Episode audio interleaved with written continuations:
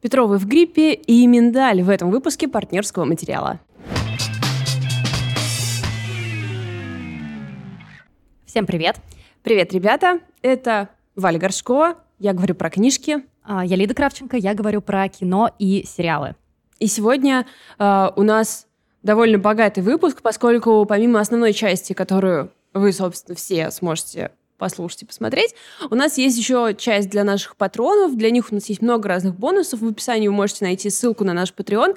И у меня сегодня просто breaking news для патронов, потому что я практически закончила новую книжку Салли Руни «Beautiful World, Where Are You?». Самая хайповая книжка сейчас, вышедшая вот только что. И как человек, который не любил ее предыдущий роман, я читала только «Нормальных людей» и настолько не полюбила, что у меня все отбилось, я в таком огромном восторге. О, вау! Я просто не могу перестать ее слушать. Это просто охренительно. Ты будешь про нее рассказывать в патроновской части? Да.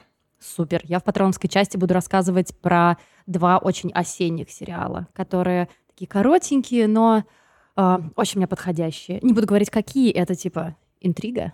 Крючки для вас, друзья. Но, наверное, все-таки самое главное — это премьера Петровых в гриппе. А Петровых на чистоту. Шутка, которую поймет 4 человека таких же старых, как я. Ну, что ж. Это, наверное, действительно одна из самых громких премьер последних недель. Но давайте это краткий экскурс. Во-первых, это первый фильм Кирилла Серебренникова после его заключения под домашним арестом. После... Там был год, по-моему, да, или даже больше? Больше, мне кажется. Совершенно дикая, несправедливая история. Самый опасный в мире преступник, театральный кинорежиссер Кирилл Серебренников может улизнуть от правосудия, ведь если не содержать его вот в таких условиях. И это экранизация титулованнейшего романа Алексея Сальникова «Петрова в гриппе и вокруг него», который, я думаю, что без преувеличения можно назвать одним из главных русскоязычных романов 21 века. Абсолютно точно, потому что настолько редко у нас бывают литературные хиты, и насколько просто вездесущим стал этот роман, и максимально заслуженно. То Абсолютно. Есть это не какой-то, без обиды к Глуховскому, скажем, да, не саспенс в чистом виде, это прям Роман Романыч, да, в котором и есть... читают его даже не читающие люди. Абсолютно, в котором есть и наша любимая русская хтонь, в котором есть и реализм, и сюрреализм, но при этом он оставляет совершеннейшую внятность повествования, поэтому его довольно легко читать. И очень приятно, что он не в Москве разворачивает свои действия. Да, в Екатеринбурге. И кроме того, что для меня важно, это очень смешной на самом деле роман. Там да, черный юмор, абсолютно. Но давно ли вы, читая книжку, делали типа вот так вот? Но это, мне кажется, дорогого стоит. Кстати, если вы хотите смотреть, как я изображаю, как я хихикаю над книжками и как Валя прекрасно выглядит, например, вы можете присоединяться к нашей видеоверсии, которая есть в ссылке. Выходит на Ютубе. Да, и выходит на Ютубе. О чем речь, если вы вдруг не знаете, в паре слов. Петров – это гриппующий автослесарь, который пытается добраться домой.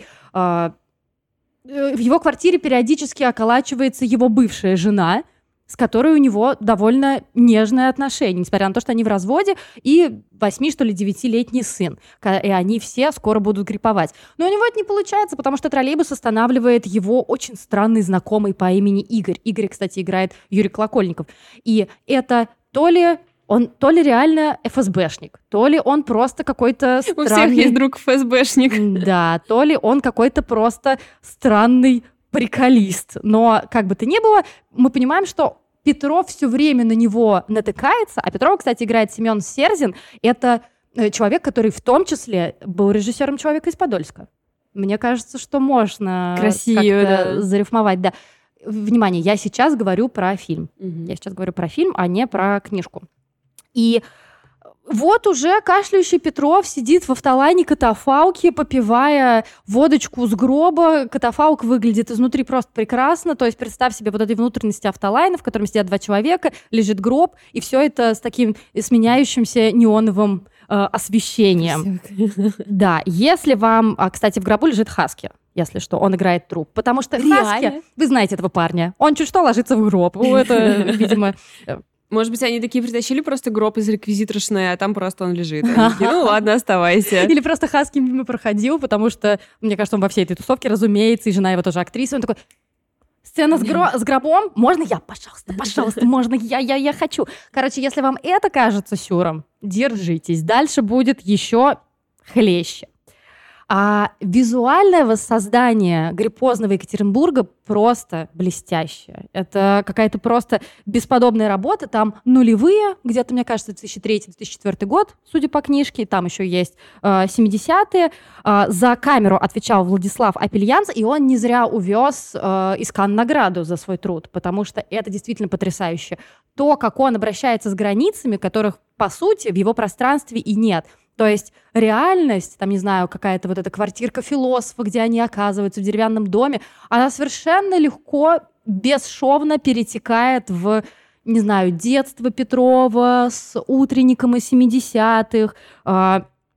Он оказывается, я не знаю, то ребенком в трамвае, то он общается со своим другом, бездарным писателем по имени Сережа, которого играет Иван Дорн. И они перемещаются из художественного в реальное, из бредового в настоящее абсолютно естественно. А снимали прямо в Екатеринбурге? Екатеринбург? Насколько я знаю, да. И класс. Мне очень хотелось бы надеяться, что так и есть. А, понимаешь, работа вообще всех, кто касался визуала, и художников в том числе, она настолько меня потрясла. Это настолько филигранно выполненная работа. То есть, знаешь, от дубленки вот этого Петрова и барсетки Игоря, все просто замечательно. Иконки на приборной панели этого автолайна, квартиры, ванны с кафельными плитками, на которые наклеены наклейки, аквариум, на котором с черепашкой, на котором наклейка с терминатором. А я уже молчу про то, что как выглядит Петрова, жена, собственно, Петрова. Это вот я сейчас Вале уже рассказывала про это. Это ее такие осенние сапожки до середины голени, вот с таким вот каблучком игривым. Вот тут вот виднеется нога, дальше идет юбка, а дальше пальто. Мне кажется, всем сейчас девушкам, я не знаю, там старше, скольки там, 26-27, те, кто моложе, они уже имели возможность одеваться нормально и удобно. Всем нам стало больно, потому что даже подростковый, ну какой-то опыт у всех был с этими ужаснейшими сапожками и попытками выглядеть, прости господи, женственно и прекрасно. И Опельянц это все делает, не знаю, в каких-то моментах даже без склеек. Нам кажется, что все эти его коридоры, все это движение, потому что очень большая часть фильма, она реально проходит в движении. Он едет в троллейбусе бесконечное количество раз, она едет в троллейбусе, они едут в катафалке, они едут... То он маленький едет на утренник, то он уже с ребенком едет на эту елку, то они в прогулке беседуют с другом. Движение, движение, движение. И особенно это чувствуется в моменте, а для тех, кто книжку не читал, сюжет, грубо говоря, выстраивается вокруг, основная линия условно настоящего, да, это семья, болеющая гриппом и пытающаяся как-то этот грипп побороть, и какие-то флешбеки то Петрова, то Петровой, то, по-моему, там только Петрова и Петров. Остальных мы видим только со слов героев. И особенно, как Опельянц и Серебренников показали флешбэк в детство, ну вот этот момент, на котором я поплакала. И знаешь, как это было? Они это сняли от первого лица в таком винтажном стиле, как будто на пленочную камеру. То есть мы видим от его лица вот этих вот голых родителей, Варвару Шмыкову. Ну, что сказать про Варвару Шмыкову? Но это просто наша звездочка.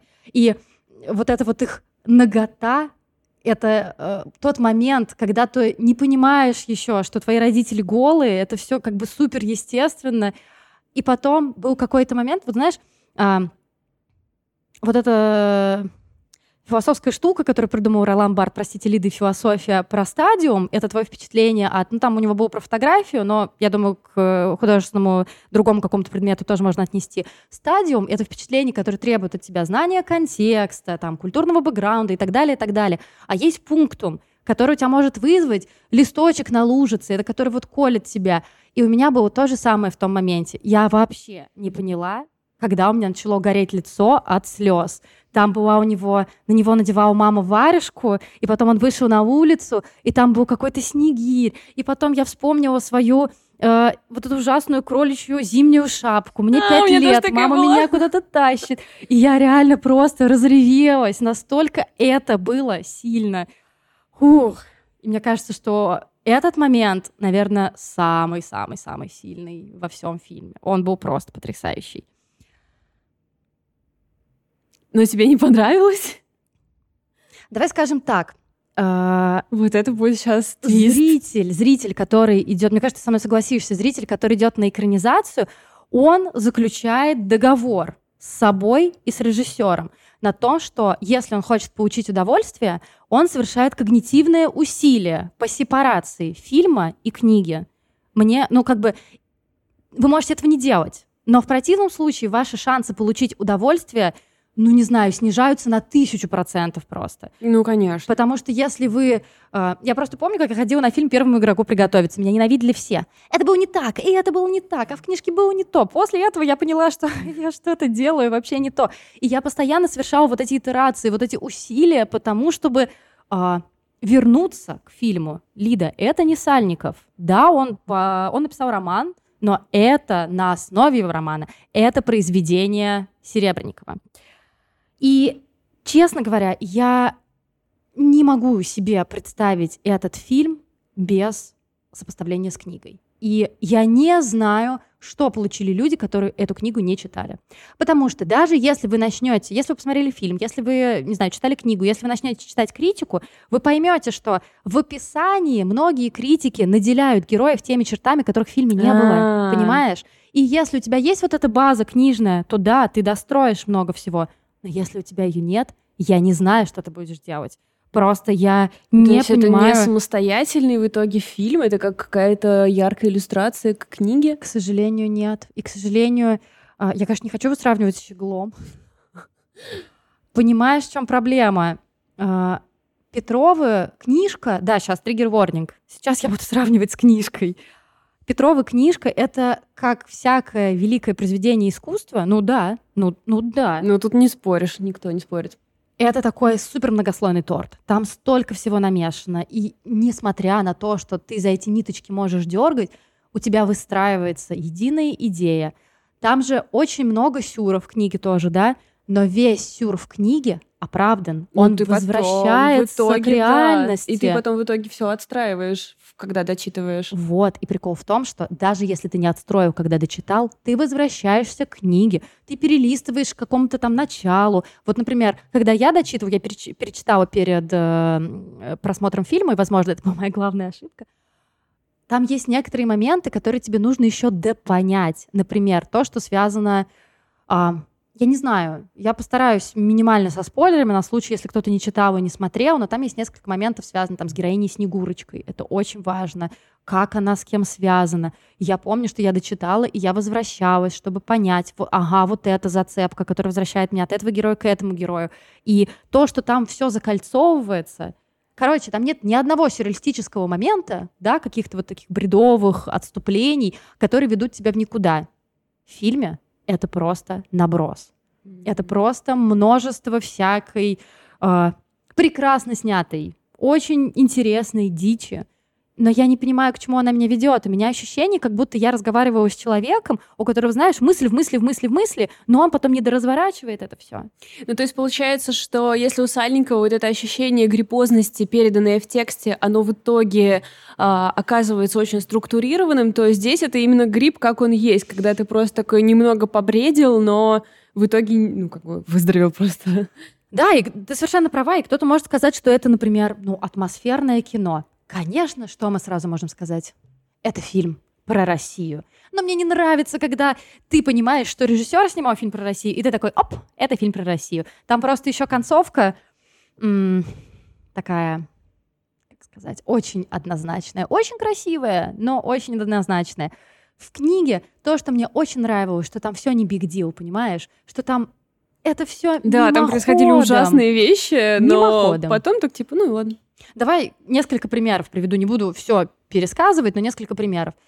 Петрова в книге потрясающая. Это женщина, которая разводится со своим мужем, любя его, по своим, скажем так, наверное, не буду раскрывать, да, по своим некоторым причинам. Ну, скажем так, это неожиданные совершенно. Это неожиданные причины. Её хобби, скажем так, это... Да. Это отрыв башки. Да, но при этом, может быть, конечно, у меня свое восприятие, но у меня оставалось впечатление, что это абсолютно любящая семья друг друга, может быть, по-своему, но Петров с Петровой любят друг друга, и не только потому, что они дико занимаются сексом, но и поэтому же. Ну, курица или яйцо, знаешь. Ну да, да, да, я согласна. Они очень нежно относятся к своему сыну, да, они там периодически его подтраливают или еще что-то такое. Что тоже, мне кажется, подтверждение скорее, чем опровержение. Да, каких-то близких отношений. Они при этом, им сложно его понять, но каким родителям не сложно понять своего ребенка, это все естественно. В фильме Петрова это одно из моих главных разочарований. У меня нет никаких причин сомневаться в актерском таланте Чулпан Хаматовой. Она большая актриса. Но говорить о том, что это одна из ее лучших ролей, ребята, это одна из ее худших ролей. И не потому, что она плохо сыграла, а потому, что это совершенно плохо прописанный персонаж. Мы видим вздорную женщину со склонностью к агрессии, которая развелась со своим мужем, но все время околачивается в его квартире. А почему?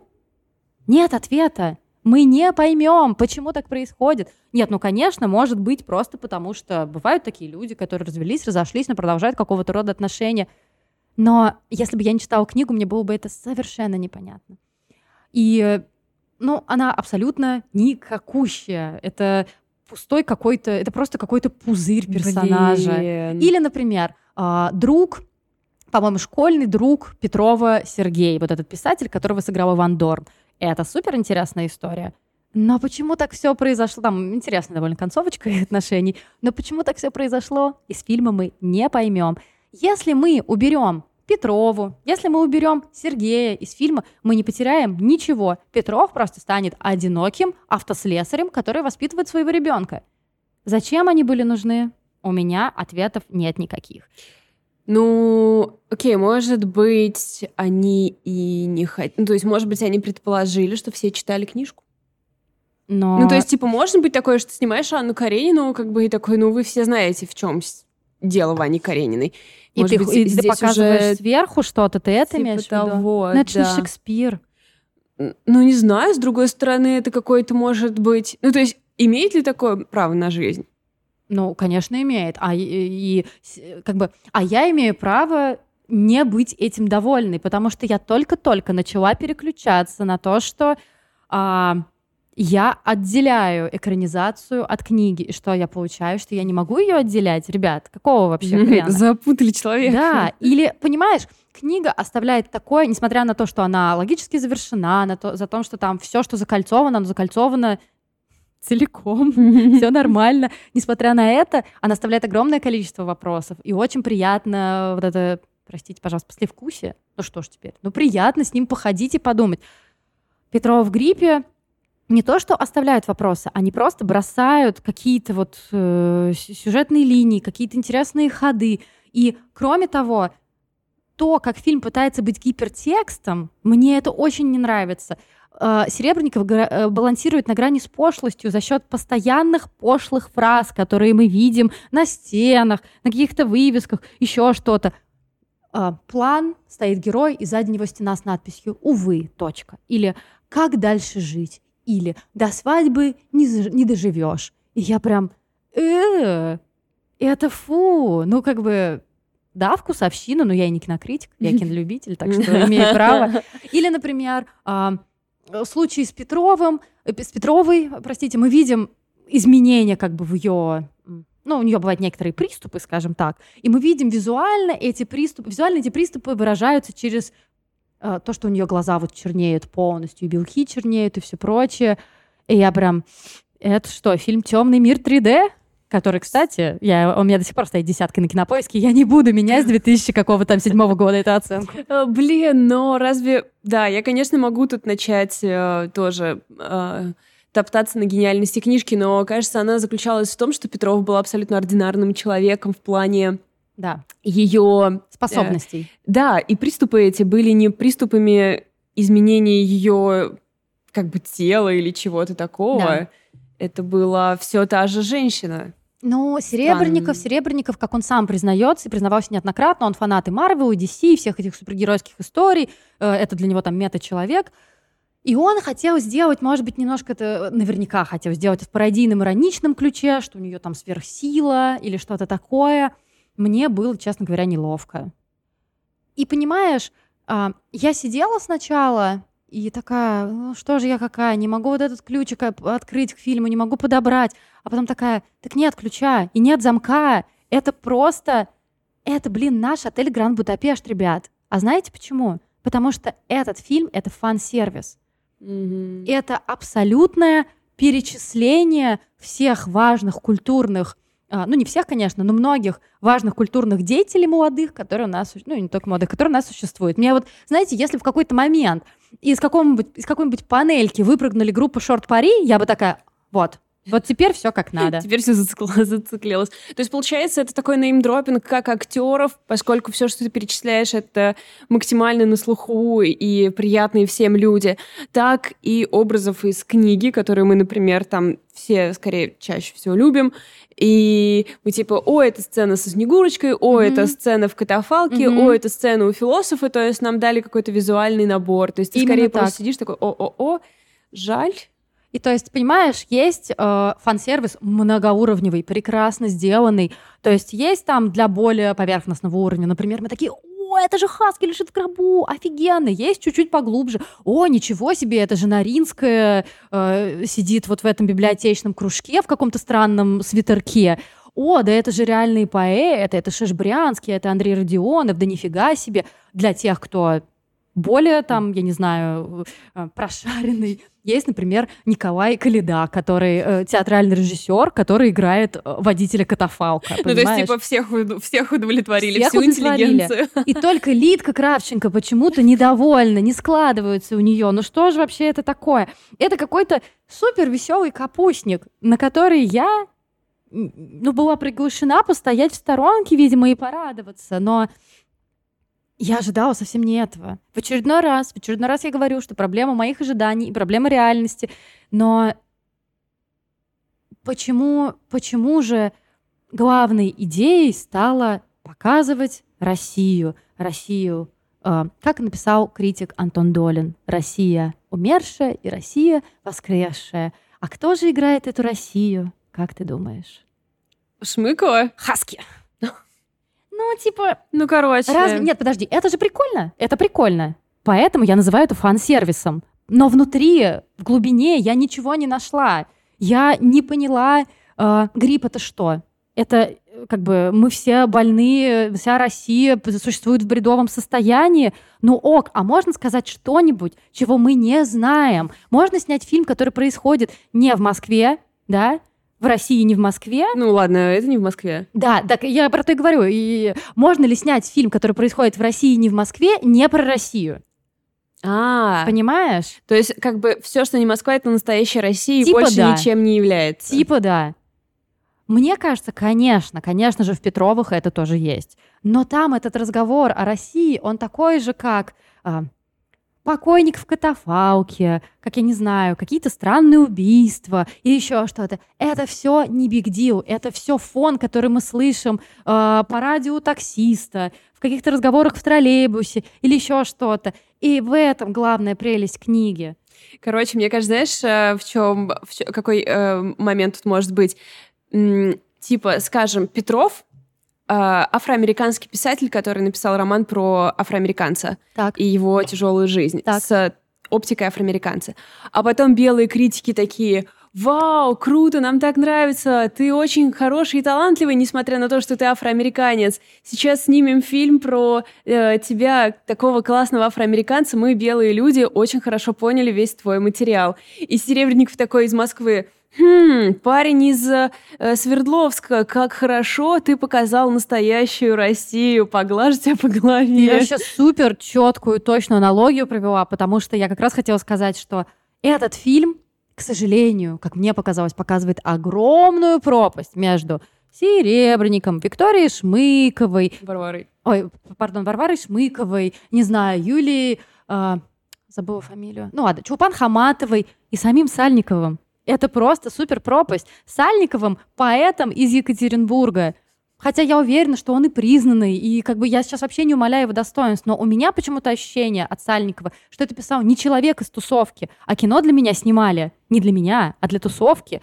И один маленький момент про критику. Я хотела сначала сделать обзор критики, до того, как я еще посмотрела. Потом решила, что я настолько взбешена, что я лучше сама расскажу. Лишний раз я все-таки ставлю под сомнение в который раз кинокритику в России и призываю, наверное, всех стараться делить на 2, а то и на 3 то, что вам дают. Потому что слишком большое количество «но» там накладывается. И я все понимаю. Вот представь себе ситуацию. Ты кинокритик, ты знаешь Серебренникова. Даже если ты с ним лично не общался, вы друг о друге знаете. Он год сидел под домашним арестом. Да, я тоже хотела говорить, ты год провел, постя в Facebook посты поддержки. Да, и ты, в принципе, ты испытываешь огромную... Мы все испытываем, я думаю, вне зависимости там, от качества фильма «Петрова в гриппе», огромную симпатию к Серебренникову. И вот он снимает фильм. И вот ты понимаешь, ты читал книжку, ты умный человек, ты понимаешь, что фильм слабее книги очень сильно. Ты понимаешь, что фильм не такой сильный, как ты ожидал. Но ты видишь Серебренникова, и неужели тебе захочется его обижать? Я, может быть, сейчас плету какие-то конспирологические интриги, но мне кажется, что если что-то выглядит как апельсин, пахнет на апельсин, и на вкус как апельсин, это апельсин. Я думаю, что не хотят люди обижать Кирилла Серебренникова. Это что-то очень понятное мне. Что... Потому что своего рода символом он стал за последнее время противостояние между вообще. Культурой, искусством и деятелями культуры и государством. И тем, какая пропасть между задачами этих людей стоит. И поэтому, ну да, своего рода возникает этический конфликт. Да, и в целом-то это же неплохое кино, понимаешь? Оно действительно атмосферное, оно действительно собирает многие главные фигуры современной не только русской, но и в целом русскоязычной культуры, потому что, например, Дорн, он все-таки, каким бы нам родным человеком не был, он остается украинцем. И это важно, это нужно, но ничего, кроме какого-то, я не знаю, разочарования от большей части фильма я не испытала. Но давайте вернемся вот к тому моменту про детскую елку. Это... как бы то важное, за что можно во многом фильм оправдывать. Конечно, вот этот пунктум, да, это история совершенно личная. То, что меня тронуло, может вас не тронуть. Я не говорю... Ну, с другой стороны, тронет, конечно. Потому что ты же тоже сказал, что у тебя была такая шапка. Я, конечно, абсолютно не обвиняю ни Серебренникова, ни там художников по костюмам в попытках манипулировать мной, да, ну, потому что это было. И то, что я испытала такого рода эмоции, я испытывала огромную благодарность за это. Это правда было хорошо. Это были какие-то супер искренние слезы, которые, не знаешь, не так, как вот, ну, ты смотришь, там, не знаю, умирает ребенок от рака, и ты такой, ну, и, конечно, у тебя слеза течет. Я не поняла, как я начала плакать. Это было очень хорошо. Но весь остальной фильм, не знаю, это просто ты посидел на каком-то вот действительно капустнике, ничего не понял и ушел с мыслями о том, что, конечно, однажды ты хочешь стать частью этой прекрасной компании старших, да, да, но сейчас ты не в ней. Как ты думаешь, еще возможно еще другая экранизация Петровых после этого? Я надеюсь. Слушай, я надеюсь, может быть, не сейчас, но как бы в ближайшем будущем, а и не в ближайшем будущем обязательно. Потому что если Петровы в гриппе не останутся в веках, но мы должны с тобой все сделать, чтобы они остались в веках. Я думаю, это неизбежно, они останутся. Они у нас все время на руках в библиотеке. А у нас есть много экземпляров, да, как минимум. И кто-то часто их берет. Короче говоря, мои впечатления, если пытаться их резюмировать, не получится уйти от сравнения с книгой, если вы книгу читали. Если вы книгу не читали... Кстати, если вы не читали книгу и посмотрели фильм, пожалуйста, напишите нам в комментарии на Ютубе, в Инстаграме, ВКонтакте. Это будет супер, мне интересно и супер важно. Я очень хочу узнать, каково вообще было людям, которые не читали книгу. Что у вас произошло внутри? Мне, потому что кажется, что это было сложновато, и, наверное, вы чувствовали еще большую какую-то отстраненность, чем даже я. Но, знаешь, как культурный феномен, как попытка запечатлеть эпоху нулевых, и через эту эпоху нулевых запечатлеть то, что происходит с нами, потому что действительно там все кашляют, ну и как бы Сейчас у нас большая эпидемия идет, да, и то, что основные фигуры там показаны, это тоже все очень важно. Я читала, по-моему, в рецензии Москвитина, он назвал это «Русский ковчег культурных деятелей», это очень хорошо. Как вы видите, я вас оставляю в растрепанных чувствах, потому что я сама в растрепанных чувствах, и еще раз очень вас призываю поговорить со мной об этом. Я очень хочу, и я жду, что сегодня Валя сходит в кино, и мы с ней побеседуем. Я с большой радостью вышла из долгого нечитуна. Нечитун! Валентина Нечитун сегодня зачитывает нам. Было очень тяжело. Я реально не могла ни за что взяться, ничего дочитать. Я читала в основном нонфикшн в последнее время. В общем, как-то прям было мне тяжко. И я вспомнила, что издательство Поляндрия No Age прислало нам в библиотеку книжку «Миндаль», которую написала Сон Вон Пхён. И книжка эта сразу как пришла, я ее сразу отнесла в фонд, потому что у меня было уже что-то на руках, и она потом была у кого-то, и у кого-то, и кого-то она вернулась, и я ее, в общем... Хотя, казалось бы, корейская проза. Что еще тебе нужно? Что? Ну, если ты, во-первых, делаешь такую обложку, ты гарантируешь своей книге внимание. Согласись, что она великолепна. Она очень красивая. И... С учетом проблем, которые присутствуют у некоторых русских обложек. Да, абсолютно. Валя просто недавно в наш чат патронов прислала обложку новой книги. Это новая ведь, да, книга, да. Салман Ружди? Ну, да. Это просто жесть. Да, это очень некрасиво. Ужас. Ужасно просто. Я очень жду эту книгу, но теперь она такая уродливая, что я даже не знаю. Как нам ее в библиотеку покупать? Вообще, обернем газеткой. Сон Вон Пхён — это корейская писательница, и роман «Миндаль» — это история про подростков. Поэтому здесь вам... обычно я делаю триггер-ворнинг на подростков. Я знаю, что многих просто не выносят. Некоторые фанаты. Это звучит неоднозначно. Ну, Лида поддерживает психологическую нестабильность. Поддерживает подростков в их психологической нестабильности. Своей психологической нестабильностью. Здесь, однако же, все-таки подростки не совсем типичные, потому что оба героя... как бы настолько далеки от нормы, что, в общем, неважно, сколько им лет. Рассказчик-подросток по имени Сон Юн-дже, он страдает, но нельзя сказать, что он страдает, потому что суть его недуга заключается в том, что он не может испытывать и распознавать никакие эмоции. Ни страх, ни радость, ни горе, ни что вообще. Его мозгу недоразвитые миндалины. И заболевание это называется...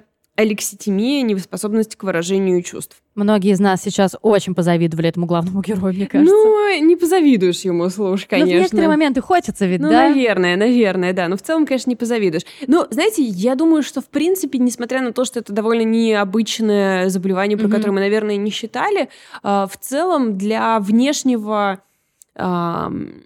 наблюдателя это не так сильно, может быть, отличается от какой-то формы аутизма. То есть, как герой, он нам скорее понятен уже, просто потому что мы видели многих героев с проблемами такого характера.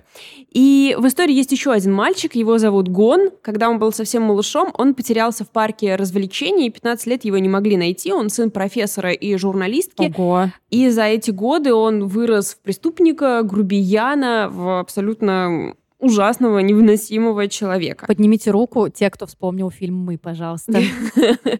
И хотя главные герои в книге «Подростки», главная тема этой книги — это все-таки родительство и родительская любовь, которая должна быть безусловной.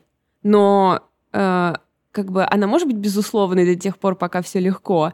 А когда все начинается настоящая жесть, часто родители такие: так, ну, ты ставишь мне слишком сложные задачки для безусловной любви, пойду-ка я тебя выпарю. И, например, здесь не только родительская тема прослеживается в отношении взрослых к этим двум мальчикам, но, например, семья Сона, она состоит из его мамы и из его бабушки. И у этих женщин давно был очень серьезный конфликт, то есть буквально до прерывания отношений. Но поскольку мама не отвечала как бы бабушкиным ожиданиям.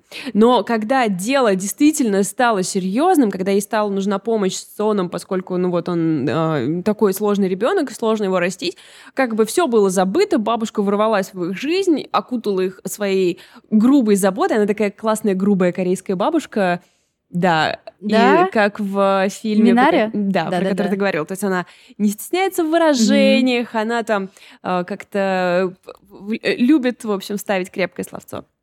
И, собственно, их задача вот этой мамы и бабушки научить Сона жить нормальной жизнью в том представлении, которое они о ней имеют. То есть, главное, чему они учат, не высовывайся, тогда тебе не будет, возможно, не будет больших проблем. О, тревожные мамы, бабушки. Да.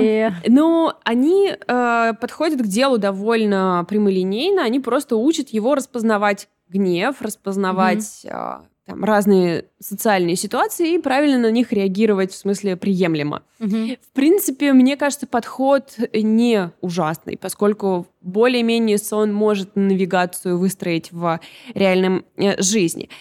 Но для Гона в плане родителей история сложнее, поскольку его находят в тот момент, когда его биологическая мать находится на пороге смерти. И отец здесь оказывается, он профессор, уважаемый, он оказывается в такой ситуации, что, с одной стороны, умирает его жена, которую, в принципе, он глубоко любит, но, с другой стороны, он никогда не простил ее за то, что она отпустила руку ребенка в этом парке развлечений, и, в принципе, всегда ее винил в том, что это, что по ее вине они потеряли сына.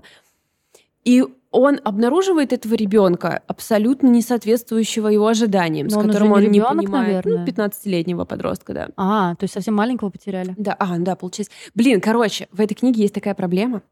Вернее, не в книге, а в Корее есть проблема. В том, что не очень удобно понимать, сколько вам лет. Здесь и далее возраст у людей приводится по корейской системе счисления лет. Больше никаких комментариев переводчик не отдал. Записала, да, так что я загуглила, и там было написано: вы можете высчитать возраст корейских людей по простой схеме. И дальше была вообще непростая схема, которую хер поймешь. Ну, в общем, что-то вроде типа +2 примерно. +1, +2 года надо. То есть, если ему 6, то... ладно, подросток, будем общее слово использовать. То есть, типа, до 18. Да, вот да.